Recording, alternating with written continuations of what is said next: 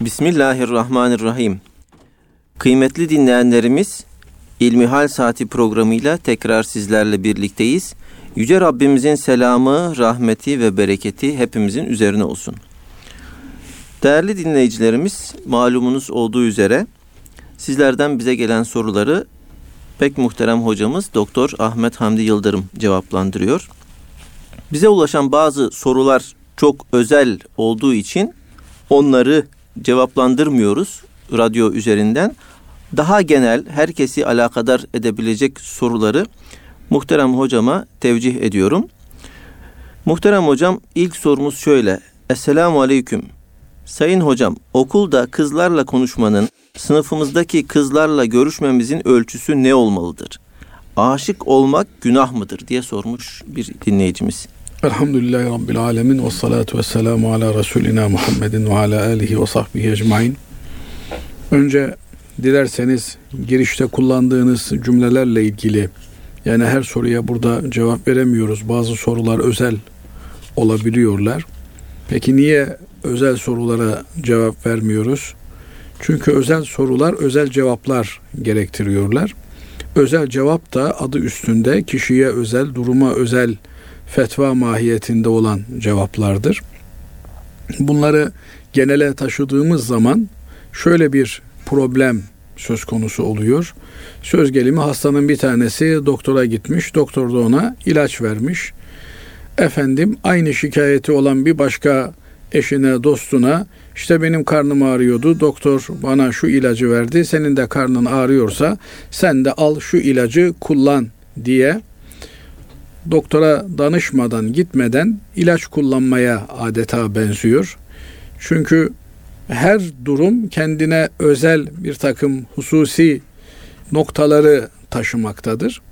Oysa bu tür özel konumlar, özel durumlar genel itibarıyla görsel veya işitsel medya aracılığıyla gündeme getirildiğinde başkaları da bundan bir takım sonuçları kendi adına çıkartabilmektedir. Efendim özel durumların özel cevapları olacağı muhakkak. Bu yüzden bu tür özel durumları herkesin bizzat itimat ettiği, güvendiği bir hoca efendiye, bir müftü efendiye giderek kendisine özel bir cevap alması, fetva alması gerekiyor. Bu tür herkese açık olan kanallarda paylaştığımız zaman tabiri caizsem bir kişiye özel olan durumu bir başkası da kendisine aitmiş gibi kullanmaya kalkışabiliyor. Bunlar fetva dediğimiz müessesenin özel durumlarıyla ilgili konulardır. Bu yüzden biz burada mümkün mertebe kardeşlerimizden gelen soruların genel hatlarıyla üzerinde durmaya çalışıyoruz ve herkesin istifade edeceği boyutunu dile getiriyoruz. Bu meyandan olmak üzere sualinize dönecek olursak dinimiz kadın ve erkeğin her ikisinin Allah'ın yarattığı ve yeryüzüne şerefli birer varlık olarak gönderdiği bireyler olduğunu bize bildiriyor. Cenab-ı Allah kadınlara da erkekler gibi vazifeler yüklediğini, erkeklere de kadınlar gibi hak ve hukuklar verdiğini dile getiriyor Kur'an-ı Kerim'de. Binaenaleyh birbirlerine takva üzerinden bir üstünlükleri söz konusu.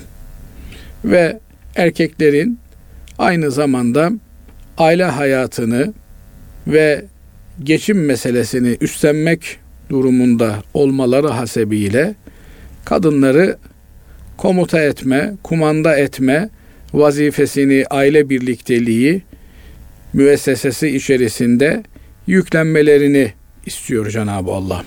Çünkü malumunuz olduğu üzere iki kişi, üç kişi, dört kişi bir yere bir araya geliyorsa muhakkak surette aralarından birinin o grubun, o efendim topluluğun lideri olması gerekmektedir. Nitekim Efendimiz Aleyhisselatü Vesselam yolculuğa çıkılacağında en az iki kişi yola çıkılması gerektiğini üç kişi yola çıkılmasının daha uygun olacağını ve böyle bir durumda da aralarından birini yol emiri olarak, yol lideri olarak seçmelerinin gerektiğini ifade ediyor.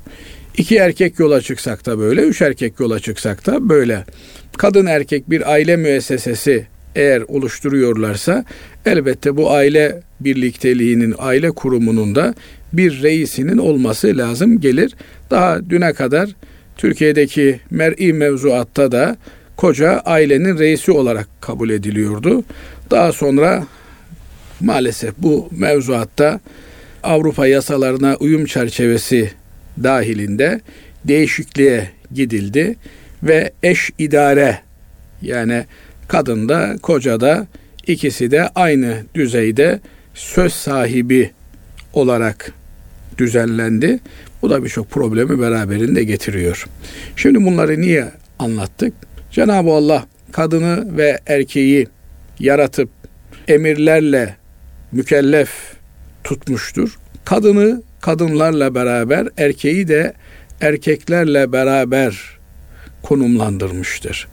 Kadın erkeğin iki yabancı insanın bir araya gelmesi evlilik müessesesinde meydana gelir.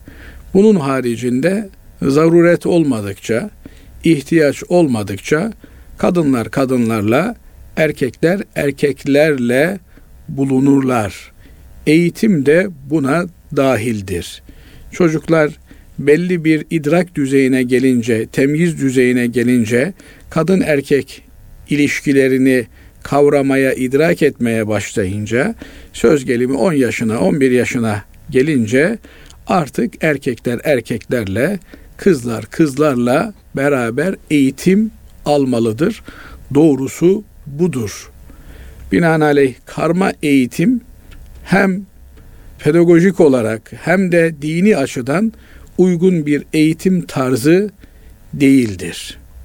Çünkü Cenab-ı Allah erkeği kadına, kadını da erkeğe muhtaç olarak yaratmıştır. Kadında erkeğe karşı, erkekte de kadına karşı tabii bir meyil söz konusudur. Bu ihtiyaçlar yersiz bir şekilde tüketilirse o zaman kadın ve erkek başka yerlerde kendilerine ihtiyaçlarını tatmin edebilecekleri mecralar, yerler aramaya kalkarlar ki bu Allah muhafaza etsin fıtrattan çıkmak anlamına gelmektedir. Dolayısıyla erkek erkeklerle beraber bir eğitim alır, kız kızlarla beraber bir eğitim alır. Nihayetinde bir aile müessesesini kurmak üzere bir araya geldiklerinde birbirlerine karşı heyecanları, birbirlerine karşı ilgi ve alakaları taze, diri ve dinç olur. Böylelikle birbirleriyle mutluluğu yakalamaları söz konusu olabilir. Aksi takdirde maalesef bugün Avrupa'da, Amerika'da müşahede edilen erken tüketim neticesinde evlilikte ortak tüketilecek bir şey kalmadığından evlilikler başarısızlıkla neticelenmekte. Günümüzde de memleketimizde de adım adım buraya doğru gidildiğini esefle görmekteyiz. Bunun temel sebeplerinden bir tanesi karma eğitimdir. Bu karma eğitimde bazı şeyler sonradan tüketilmesi gereken bazı şeyler erken tüketildiği için erken doyuma ulaşılmakta ve evlilik anlamını yitirmekte, manasını kaybetmekte, insanlar da evliliğe artık rağbet etmez hale gelmektedirler. Fakat eğer bir ortamı paylaşmak gibi bir zaruret söz konusu ise o zaman da maruf ölçüler içerisinde yani erkekle konuşuyor gibi bir bayanla konuşulabilir. Bir bayan da yine hem cinsiyle konuşuyor gibi bir erkekle konuşabilir. Bu maruf ölçülerden maksat sözün ifade tarzında, biçiminde herhangi bir çağrıştırıcı, ima edici bir tonun bulunmaması meselesidir. Şu anda konuştuğumuz gibi Ödevlerimi alabilir miyim? Hocanın ödevleri nedir? Bana verebilir misiniz? Türünden herhangi bir incelmeye veya kabalaşmaya, kabalaşmak da bir problemdir. Bazen bu noktada kadın erkek arasındaki konuşmada e, bir incelme meydana gelmesin diye zoraki kabalaşmalara gidilmektedir ki bu da aykırı bir şeydir. Yani maruf ölçülerin dışında bir şeydir. Maruf tanınan, bilinen, örfün dinin kabul ettiği anlamına gelmektedir. Bunun işte ortalaması 60-70 baremi ise bunun üstü de altı da marufun bilinen, tanınan, kabul görünenin dışına çıkmak demektir. Binaenaleyh bu ilişkilerde resmiyeti muhafaza etmek gerekir. Ama elbette kadın erkeğe, erkek kadına muhtaç olarak yaratılmıştır. Cenab-ı Allah insan neslinin devamını kadın ve erkeğin birlikteliğine bağlamıştır. Bir başka şekilde insan neslinin devamı mümkün değildir. Bunu da helal yollarla karşılanacak şekilde düzenlemiştir şeriatımız. Elbette bu aile birlikteliğinin evlilik müessesesinin başında sevgi olmalı. Sevgi olmazsa böyle bir birlikteliği tesis etmek mümkün değildir. Nitekim Efendimiz Aleyhisselatü Vesselam adayların birbirine eş olacak adayların evlilik öncesinde birbirlerini görmelerini, birbirlerinden tırnak içerisinde tabiri caizse elektrik almalarını tavsiye etmektedir. Sen diyor ona bak, bu sizin aranızda muhabbetin oluşmasını temin edecek bir unsurdur diyor. Böyle yaparsanız muhabbetin tesisi daha hızlı gelişir diyor. Demek ki bir elektrik alma, karşılıklı birbirini cezbetme, birbirine ilgi ve alaka duyma önceden bir tanışmaya bağlıdır.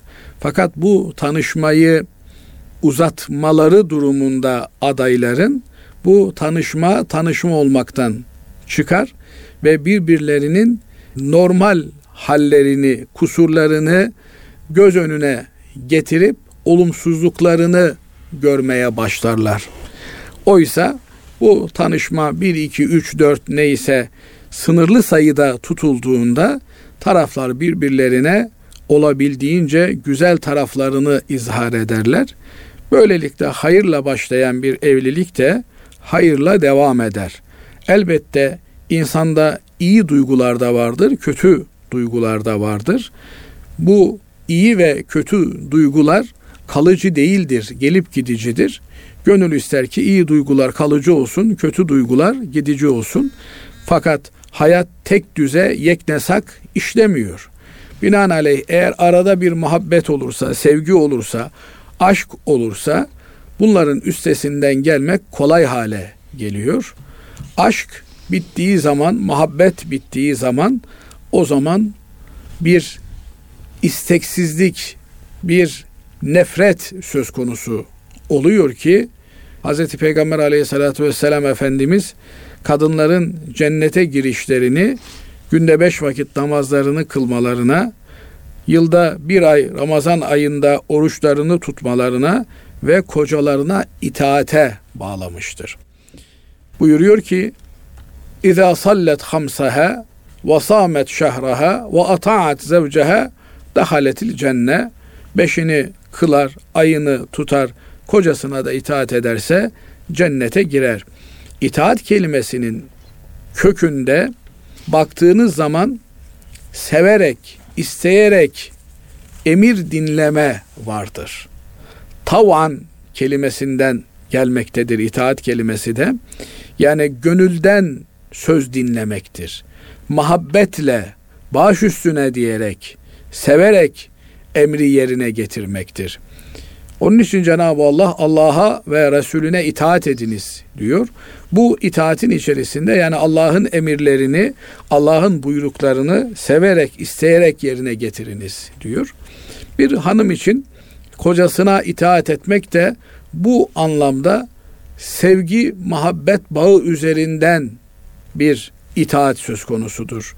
Yoksa evlilik birlikteliğinde zoraki istemeden meydana gelecek olan bu tür boyun eğmeler evlilikten beklenen kutsal hedefi ki evliliğin hedefini, gayesini Kur'an-ı Kerim meveddet ve sükunet olarak koymaktadır.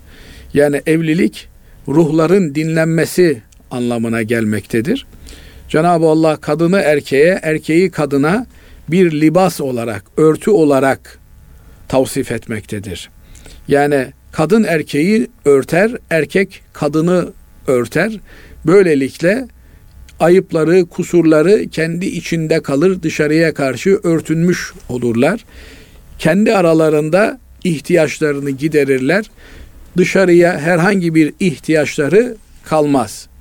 Fakat bunun zirve noktada olabilmesi için ihtiyaç giderme noktası önceden zedelenmemiş olmalı. Yani bugün işte bir takım modernist söylemler diyorlar ki evlenecek olan çiftler birbirlerini enine boyuna en detayına tanısınlar. Bu tanımalar eğer evlilikle neticelenmezse o zaman ciddi travmalara neden olmaktadır. Bir başka süreçte evlendiğinde erkek veya kadın bir önceki deneyimlerini bu sefer bulmaya çalışmakta. Onun üzerinden bir değerlendirme, kıyas yapma faaliyeti içerisine girmekte. Bu da evlilik hayatının sonlanmasına kadar gidebilecek büyük yıkılmalara sebebiyet vermektedir. Onun için evlilikte birkaç temel nokta hariç eşler arasında hiçbir engel veya yasak söz konusu değildir. Ama evlilik öncesinde evlilik tesis edilene, kurulana kadar taraflar birbirlerine yabancıdırlar. Ancak birbirlerinin efendim muhabbetini celbedecek kadar tanışmalarına ruhsat vardır. Bu tanışmayı abartıp işi ileri dereceye götürmeleri hem dinen yasaktır hem de daha sonra kuracakları evlilik hayatının sağlıklı işleyebilmesine çok ciddi bir engel teşkil etmektedir. Özetleyecek olursak kadın erkek arasındaki ilişkiler zaruret düzeyinde aralarında elbette konuşma olabilir. Fakat Kur'an-ı Kerim müminlerin annelerinden bir şey soracağınız zaman feseluhunne min vara'il hicab buyurmaktadır. Perdenin arkasından sorun demektedir. Demek ki direkt yüz yüze göz göze bir temasa girmeyin anlamına gelmektedir bu. Müminlerin annesi demek olan Hazreti Peygamber aleyhissalatü vesselamın hanımlarıyla bir diyalog kurmamız gerektiğinde bu diyaloğu, iletişimi perde arkasından kurmamız gerekiyorsa herhalde bizlerin annesi olmayan, bizlerle ne bu tür manevi açıdan ne de hukuki açıdan bir akrabalık bağı bulunmayan kadınlarla ilişkilerimizi perdesiz yürütmemiz doğru değildir. Bu perde ya fiziki bir perde olmalıdır veya ar, haya, utanç perdesi arkasından olmalıdır.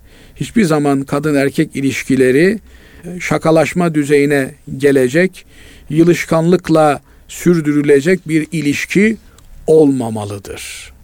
Evet. Resmi bir şekilde bu nedir? O budur türünden bir konuşma icra edilebilir. Aşık olmak caiz midir? Aşık olmak elbette. Çünkü aşk kişinin elinde değildir. Yani gönlün, kalbin bir tarafa meyletmesi, kayması kişinin elinde olan bir şey değildir. Fakat şu kadar var ki bu aşkı mecazi yani insanın insana olan aşkı ümit edilir, dua edilir ki aşkı hakikiye, insanın yaradanına, Allah'a olan aşkına evrilsin, dönsün.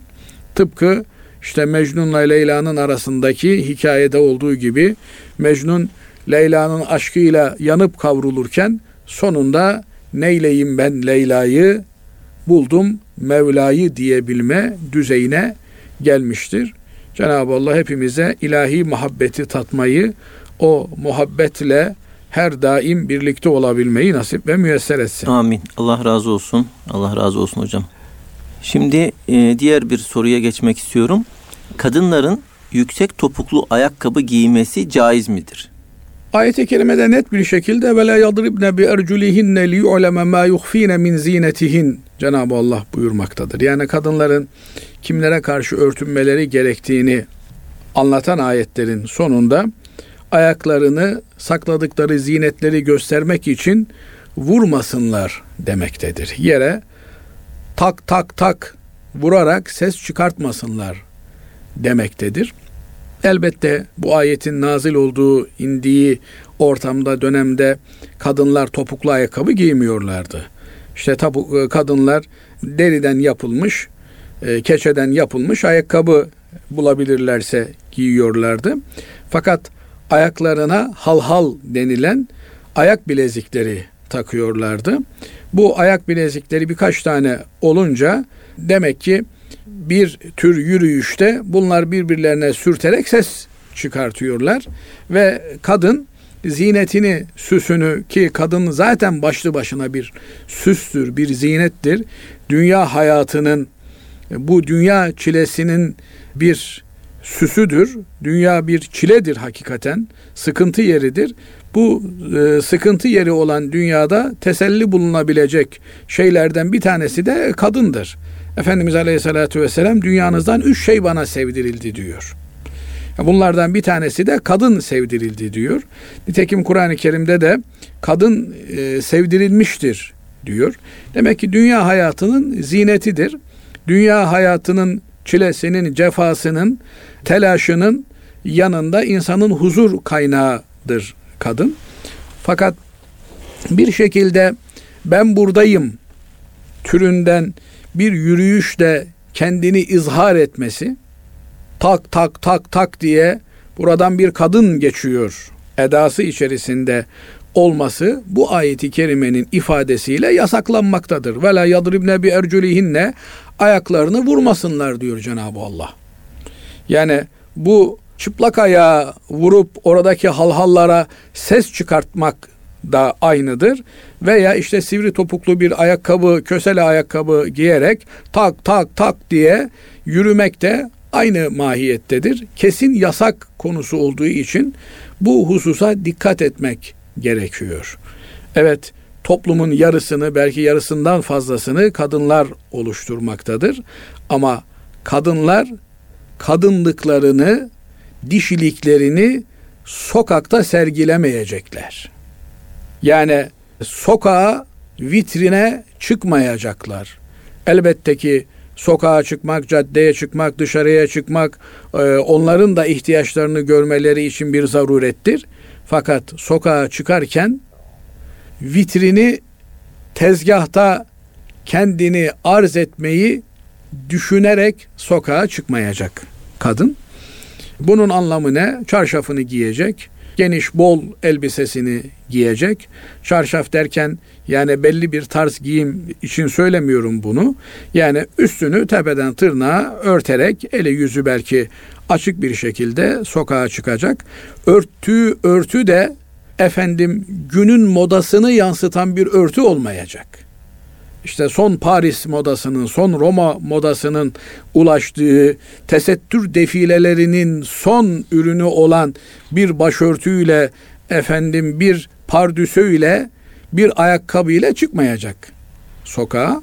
Sıradan kimsenin dikkatini çekmeyen yani kimsenin dikkatini çekme derdi ve endişesi içerisinde olmadan giyilmiş bir kıyafet olacak.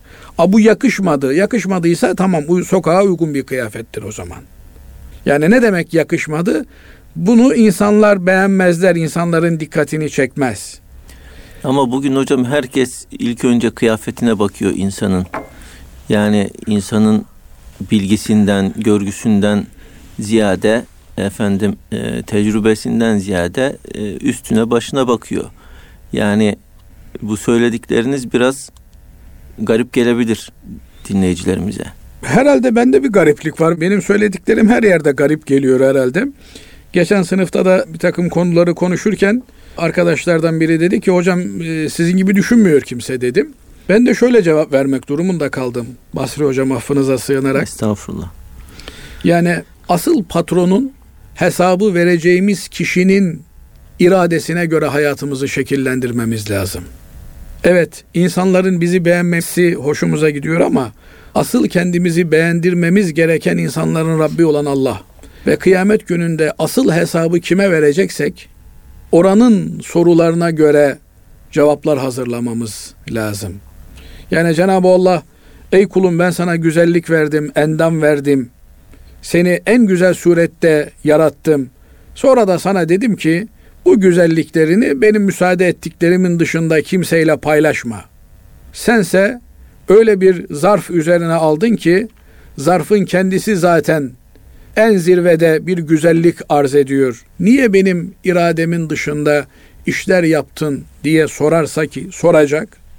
Ya Rabbi kullarının hoşuna böyle gidiyordu diye cevap verdiğimizde kurt olabileceksek ben özür dilerim söylediklerimizi geri alayım. Ama orada mahcup olacaksak üç kişinin, dört kişinin, beş kişinin beğenmesiyle ahirette Allah'ın huzurunda, alemlerin Rabbinin huzurunda boynumuzu bükük hesap vermek zorunda kalacaksak bu noktada ciddi problemimiz var demektir. Onun için İmam Gazali Hazretlerinin çok güzel bir sözü var. Men yuridillahu bihi hayran yufakkihu fid din diye bir hadisi şerif var. Buyuruyor ki Hazreti Peygamber Efendimiz Allah kime hayır murad ederse onu dinde fakih kılar. Yani din ahkamını bilen bir insan yapar onu. Hayırlı bir insan ise eğer. Diyor ki İmam Gazali Hazretleri zamanımızın yani bundan bin sene önce zamanımızın hocalarına bakarak bunlar din alimi. Bunların neresi hayırlı diyerek diyor hadisle ilgili şüpheye düşmeyesin. Çünkü diyor fakih demek, fıkıh alimi demek, din alimi demek, ahiretin dünyadan hayırlı olduğunu bilmek demektir diyor. Yani ahiret endişesiyle bakabilmektir. Bir kız kardeşimiz, bir bayan kardeşimiz dışarıya çıkarken Allah benim nasıl dışarıya çıkmamı istiyor? Niyetiyle dışarıya çıkmalı. Yoksa ayeti kerime diyor ki vakarne fi buyutikunne evinizde oturunuz. Ve la teberracne teberrucel cahiliyetil ula. İlk cahiliye dönemindeki gibi efendim arzı endam ederek dışarıya çıkmayınız diyor. Bunun anlamı ne? Eğer usulüne göre, adabına göre dışarıya çıkamıyorsan otur oturduğun yerde. Ama usulüne göre, adabına göre kimsenin dikkatini çekmeden bir ben buradayım diye bağırmadan dışarıya çıkabiliyorsan herhalde yani dışarısı da Allah'ın arzı, evde Allah'ın arzı. Dolayısıyla bu nokta çok önemli bir nokta. Özellikle de tabi imkanlar genişledikçe, Allah zenginlik verdikçe, servet verdikçe bu verdiği serveti bize biz kullanalım diye verdi zannediyoruz. Binaenaleyh garibanken, fakirken bakıyorsunuz simsiyah başörtüsü, simsiyah pardüsösüyle beraber gezen hanımefendi kardeşimiz biraz zenginlik görünce kılık kıyafette de renklenme, çiçeklenme başlıyor. Bu doğru bir şey değil. Bundan hesabımız çok ağır olur. Dolayısıyla Allah'ı memnun etme gayesi içerisinde olmalıyız. Evet. Yani ben e, üç kuruş sadaka vereyim, beş kuruş yardım edeyim, Cenab-ı Allah'ı böyle memnun edeyim, bu tarafa karışmasın demek de olmaz. Cenab-ı Allah bizim bütün hayatımızın hesabını vermemizi istiyor. Dolayısıyla gecesiyle, gündüzüyle, eviyle, sokağıyla, çarşısıyla, pazarıyla her yerde Rabbimizin bizden istediği gibi olmak durumundayız. Yoksa camide dört dörtlük bir Müslüman ama dükkanında, ticarethanesinde, iş yerinde çok özür dilerim kapitalist bir Müslüman. Bunun vebali çok ağır olur. Allah işte de, okulda da, evde de, devlet dairesinde de tek tip bir Müslüman istiyor. Samimi, ihlaslı, Allah'ın emirlerini yerine getirme endişesi içerisinde bir Müslüman istiyor. Onun için Müslüman tek tip bir insandır. Yani çok kişilikli evinde ayrı, okulunda ayrı, işinde ayrı, orada ayrı, burada ayrı bir kişi değildir. Bu yüzden efendim ben evde Müslüman olsam, okulda liberal olsam olur mu? Olmaz. Evde de Müslüman olacaksın, okulda da Müslüman olacaksın. Efendim iş yerinde kapitalist olsam, evde Müslüman olsam olur mu? Olmaz. Evde de, iş yerinde de, okulda da, devlet dairesinde de, hastanede de, mezarlıkta da Müslüman olacaksın kardeşim. Düğününde Müslüman gibi olacak, cenazende Müslüman gibi kaldırılacak. Öyle diyor Cenab-ı Allah ve la temutunne illa ve entum muslimun diyor. Sakın ha sakın ancak ve ancak Müslüman olarak ölün. Ne diyor Yusuf Aleyhisselam? Teveffeni muslimen ve elhikni bis salihin. Benim diyor canımı Müslüman olarak al ya Rabbi diyor. Nerede ruhumuzu teslim edeceğimiz belli mi? Evde teslim edeceğim, ben evde Müslüman olayım, iş yerinde etmeyeceğim, iş yerinde istediğim gibi davranayım. Yok böyle bir lüksümüz. Cenab-ı Allah rızasına uygun yaşamayı nasip eylesin. Amin. Allah razı olsun. Değerli hocam, diğer bir sorumuz şöyle. Cimrilik nedir? Dinimiz bu konuda belli ölçüler koymuş mudur yoksa toplum mu bunu belirler?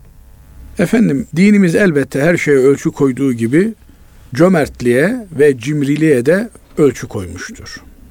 Cenab-ı Allah Kur'an-ı Kerim'inde israf edenleri sevmeyeceğini bildirmektedir. Ve la tubezzir tebzira israf edenlerden saçıp savuranlardan olma. Aynı zamanda cimrilik gibi kötü bir ahlaka müptela olanları da sevmeyeceğini bildirmektedir. Binaenaleyh ne cimri olmak ne de israf içerisinde olmak tavsiye edilmiştir. Orta yolu takip etmek istenilmektedir. Şöyle bir ifade kullanılır. Bir kimse zekatını veriyorsa cimri değildir. Binaenaleyh bir zenginin sahip olduğu mal varlığında zekat sorumluluğu vardır. Zekatını veriyorsa o kimse cimri değildir. Fakat bu genel hüküm pratikte ben zekatımı verdim, benim başka bir sorumluluğu yok diye uygulanılırsa ciddi sıkıntılar meydana gelir. Öncelikle şunu söylemek gerekir ki Müslüman çevresine duyarlı insan demektir.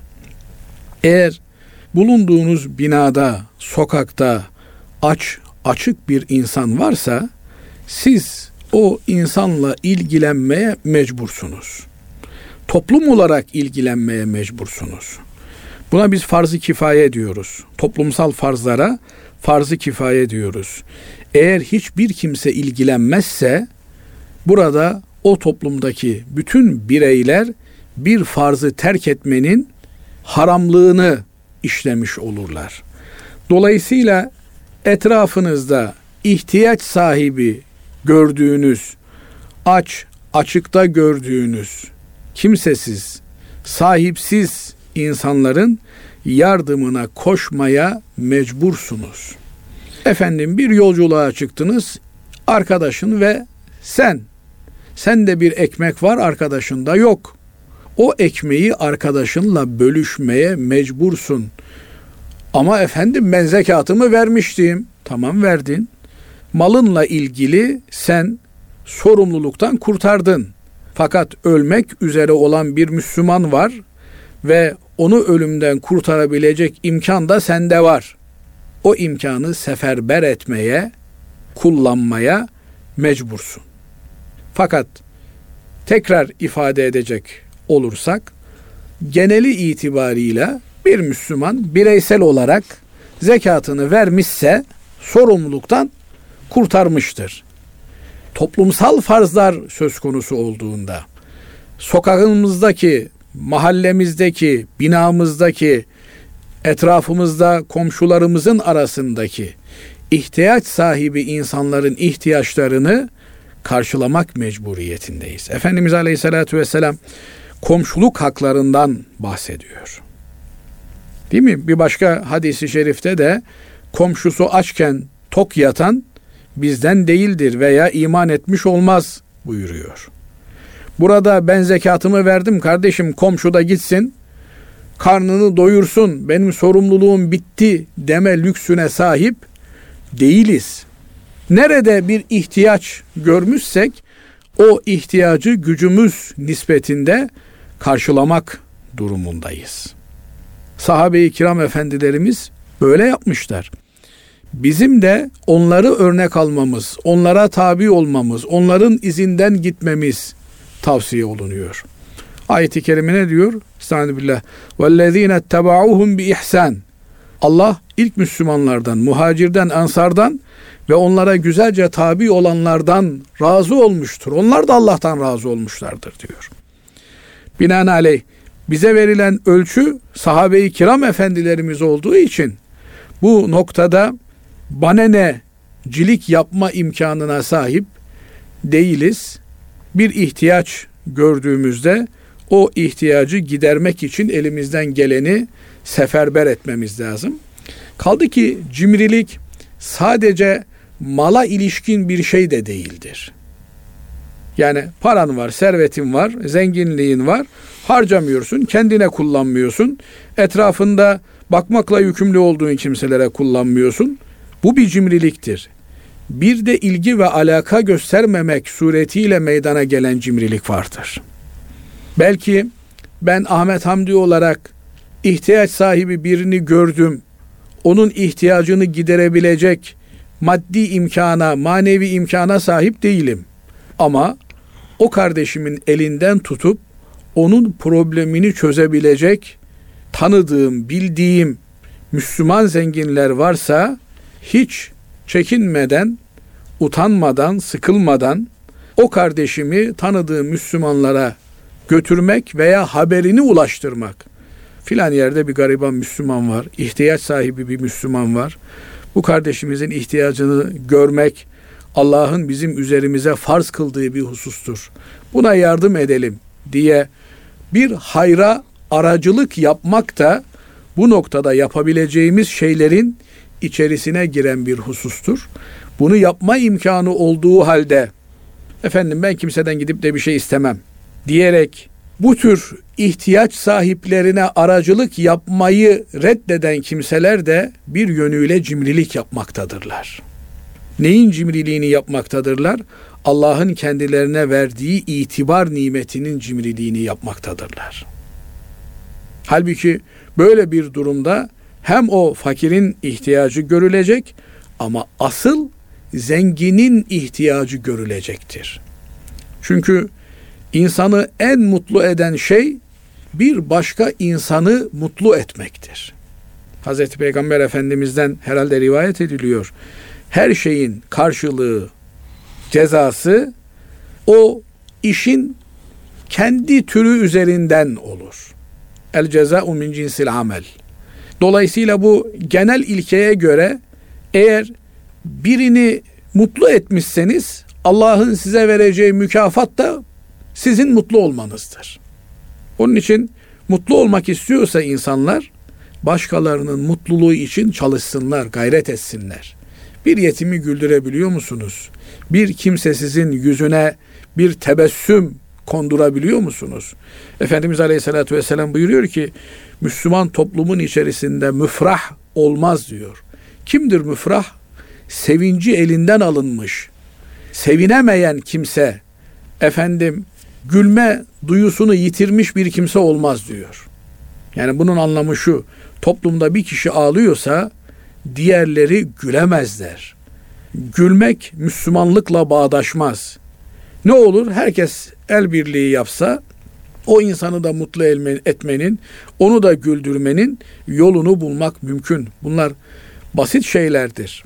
Şunu unutmamak lazım ki Yine Selefi Salihinden rivayet ediliyor. Eğer bir yerde bir aç kimse varsa, ihtiyaç sahibi bir kimse varsa bilin ki deniyor zekatını ödemeyen, sorumluluğunu yerine getirmeyen bir Müslüman vardır.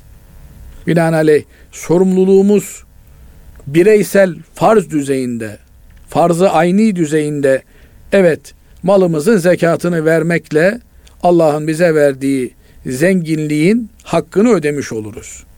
Fakat toplumsal farzlara gelince, farz-ı kifayelere gelince Allah kimi bizim karşımıza çıkarmışsa onu ganimet bilmemiz lazım. Bu hususta bana ne kardeşim ben değil öbürü yapsın diye hesap etmemek lazım.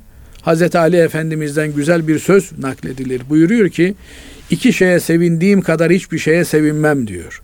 Bunlardan bir tanesi bir Müslümanın Ali çözer ümidiyle, beklentisiyle ihtiyacını getirip bana arz etmesi. İkincisi de yani Müslümanların benimle ilgili böyle bir hüsnü zanlarının olması, güzel düşüncelerinin olması. O adam iyilik seven bir insandır diye tereddüt etmeden bana gelebilmeleri. İkincisi de Cenab-ı Allah'ın benim elimle o Müslümanın ihtiyacını gidermesidir diyor. Veren Allah Azze ve Celle. Yani bazen Cenab-ı Allah'ın verdiğini Allah'ın kullarına vermekten yüksünmek gibi bir illete, bir hastalığa düştüğümüz oluyor Allah muhafaza etsin. Unutmamak gerekir ki vereni Allah yalnız bırakmaz. Verene Allah verir. Ama vermeme hastalığına yakalanmış bir kimse bir gün istese de verecek bir şey bulamaz. Onun için her şeyde israf vardır, hayırda israf yoktur. Efendim çok verdin, hayırda israf yoktur. Yeter ki verdiğimiz yer hayır yerler olmuş olsun, iyi ve düzgün yerler olmuş olsun.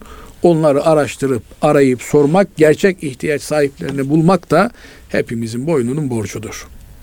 Allah razı olsun hocam. Şimdi sonuncu sorumuzu da sormak istiyorum. Namazda sehif secdesi hangi hallerde yapılır? Namazda biliyorsunuz namazımızın farzları var. Bu namazın farzları e, yerine gelmezse namaz namaz olmaz. Çünkü namazın içindeki farzlarına rükün diyoruz. Rükün bir şeyi var eden zorunluluktur. O varsa vardır yoksa yoktur. Binaenaleyh namazın içindeki farzlardan herhangi biri yapılmazsa namaz namaz değildir. Fakat geciktirilirse Evet. Geciktirmeden dolayı biz meydana gelen zararı sehif secdesiyle telafi ederiz. Mesela Hocam, geciktirme nasıl, nasıl oluyor? Geciktirme olur. Namazda kıraat nedir? Farz. Farzdır. Subhaneke'yi okudunuz. Birden böyle bir daldınız. Üç dakika beş dakika gecikti. Ne olmuş oldu? Farzı geciktirmiş oldunuz. Bundan dolayı seyir secde yapmanız gerekir. Evet. Efendim rüküye gittiniz. Rüküden doğruldunuz. Ne yapmanız lazım? Secdeye gitmeniz lazım. Gitmediniz, bekliyorsunuz. Yani bunun bir makul ölçüsü var. Yani hani 20 saniye, 30 saniye, 40 saniye bilemedin bir dakika bekledin. Ama 5 dakika bekledin mi ne olur? Farzı geciktirmiş olursun. Bazen şöyle oluyor hocam. Mesela İmam Efendi çok kısa bir hata yapıyor kıraatinde. Mesela onda şey gerekir mi? Sehif secdesi gerekir mi? Kıraat hataları ayrı bir mesele. Onlara zelletul kari diyoruz. Kıraat hataları geçen hafta da bunu konuşmuştuk. Yok yani düzeltiyor. Ha, düzeltme eğer e, peşine hemen olmuşsa gerekmez. Ama kıraatın ortasında 10 dakika hatırlayıncaya kadar bekledi. Ne oldu? Gecikme oldu. Gecikme oldu. Bundan dolayı seyir secdesi yapılması lazım. Aynı şekilde vaciplerden birini tehir edersek burada da namazın vacipleri var biliyorsunuz. Burada da seyir secdesi yapmamız gerekir.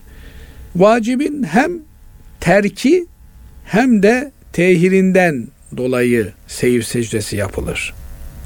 Binaenaleyh namazın vaciplerinden birini unutarak terk ederse bir kimse bu kimsenin namazın sonunda seyif secdesi yapması gerekir. Ne demek seyif secdesi? Sağına selam verdikten sonra en son oturuşa oturduk. Ettehiyyatü lillahi ve salavatu ve tayyibat. Duasını okuduk. Peşinden Esselamu Aleyküm ve Rahmetullah diye sağımıza selam verdik. Peşinden de Allahu Ekber diye secdeye gittik. Subhan Rabbiyel A'la diye 3, 5, 7 neyse söyledik. Kalktık. ikinciye secdeye gittik. Kalktık. Ettehiyyatü lillahi salli barik Rabbena atina Rabbena gfirli dualarını okuduktan sonra tekrar Esselamu Aleyküm ve Rahmetullah Esselamu Aleyküm ve Rahmetullah diye hem sağımıza hem solumuza selam veririz. Böylelikle seyir secdesi yapmış oluruz. Demek ki seyir secdesi namazda yapılması farz olan bir amelin tehiri yani vaktinin ötesine sarkıtılması neticesinde hemen yapılması gerekiyordu. Araya fasıla koydunuz.